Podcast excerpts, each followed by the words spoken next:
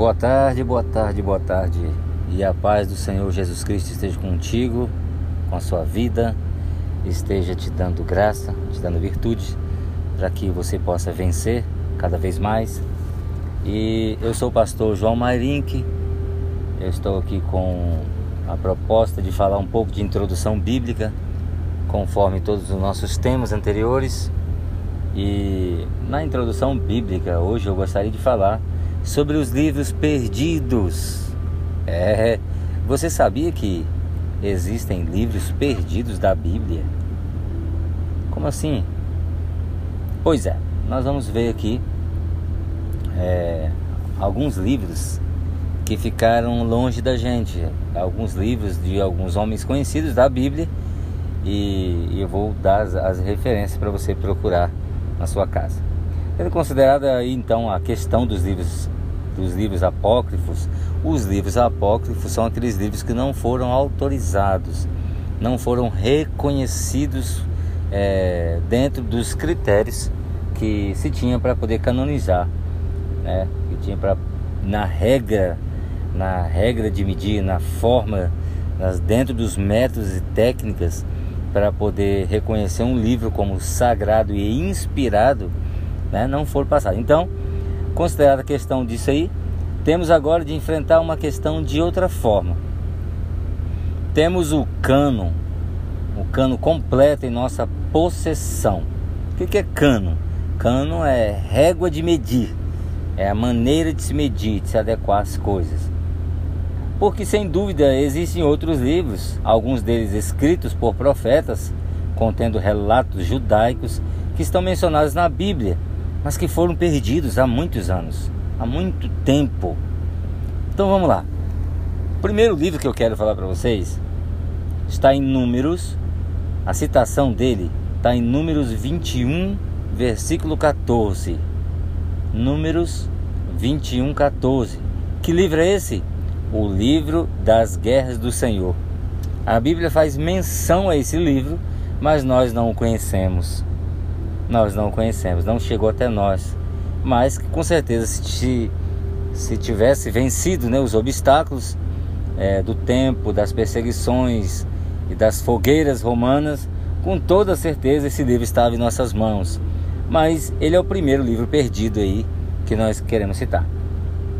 O segundo livro perdido que nós não chegamos a conhecer, mas que tem menção dele na Bíblia, está registrado em Josué, no capítulo 10, versículo 13, e no segundo livro de Samuel, no capítulo 1, versículo 18.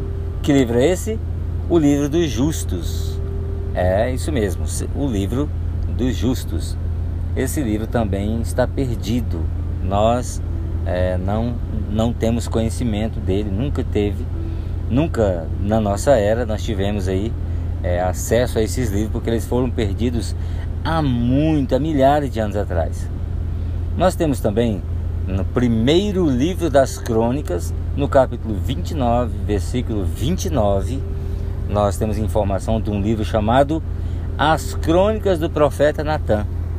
Isso mesmo. As Crônicas do Profeta Natan. Ele tinha escrito as crônicas, né, dele, mas é um livro perdido. Nós não temos acesso a esses. Nós temos também, no primeiro livro das Crônicas 29 29, as crônicas de Gade, o vidente, o profeta Gade, né? Tem o profeta Natan e no mesmo versículo fala do profeta Gade, ok? Nós temos também no segundo livro das crônicas, capítulo 9 e o versículo 29, as profecias de Aías, o profeta Aías, o Silonita, ok? Este também é um livro perdido é um escrito aí que ficou registrado na Bíblia Sagrada, mas nós não temos acesso a ele. O que mais? No segundo livro das Crônicas 9, 29, nós temos uma, uma informação assim: as visões de Ido, o vidente. Então, o profeta Ido, ele também escreveu, porém, nós não temos acesso.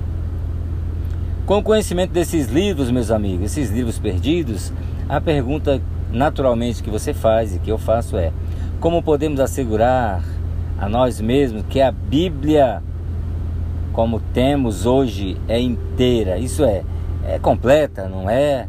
é? A saber que temos a inteira vontade de Deus revelada nela, essa pergunta naturalmente surge em mais duas, com toda certeza. Qual a primeira pergunta que você queria fazer? Qual era a natureza real e significativa daqueles livros perdidos? Qual era a natureza real e quais são os significados, né? Qual é a segunda pergunta? Como o cano da Bíblia foi determinado? Não é isso que você queria perguntar? Com toda certeza.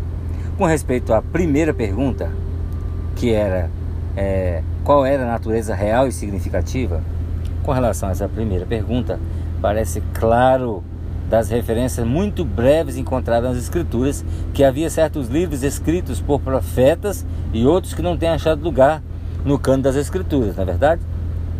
Não sabemos qual o significado deles. Ué, mas por que não, sabe, não, não sabemos? Porque ele é um livro perdido. Nós não, não tivemos acesso a ele para ler. Né? Então, outros livros do cano mais antigos do que eles têm sido preservados. Contudo, é seguro afirmar que eles tinham uma, um caráter local e limitado, incluindo materiais, por exemplo. É, tipo, relatando relatando algumas coisas, né? certas experiências das vagueações, das aventuras, da, das andanças do povo de Israel, né? conforme é, Números 21, 24, temos isso aí. Por exemplo, incidentes da vida de José, incidentes, desculpa, de Josué. Teve alguns incidentes em Josué 10, 13, que fala sobre esses incidentes, você pode ver na Bíblia. Davi, por exemplo, no primeiro livro das Crônicas 29, 29, né? Não for necessário nem desejável de serem incluídos nas Escrituras permanentes da palavra de Deus. Deve ser lembrado que não temos todos os detalhes da vida e a fazer dos hebreus. Lógico, lógico, lógico, muito lógico. Nós não temos, não tem condições, não teria como registrar tudo. Nós temos apenas aquilo que foi da vontade de Deus, assim por dizer, que nós conhecêssemos um pouquinho mais dele. Então, é, nós temos algumas coisas registradas do povo de Israel, algumas rebeldias, alguns acertos, alguns deveres e obrigações. Então, nós temos.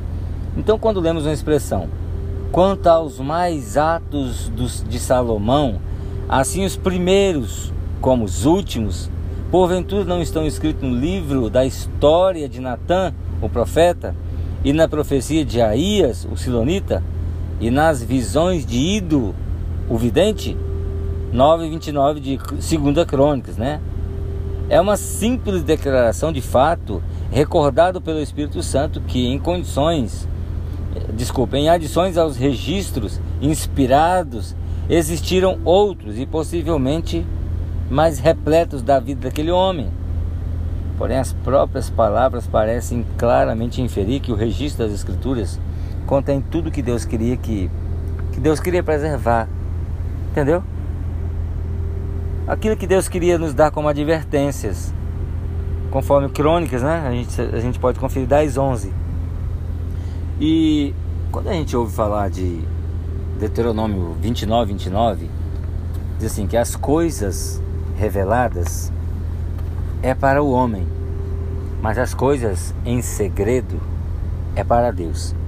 Então, se tem alguma coisa que eu, eu não entendo da Escritura, se tem alguma coisa que eu não consigo entender nem perceber,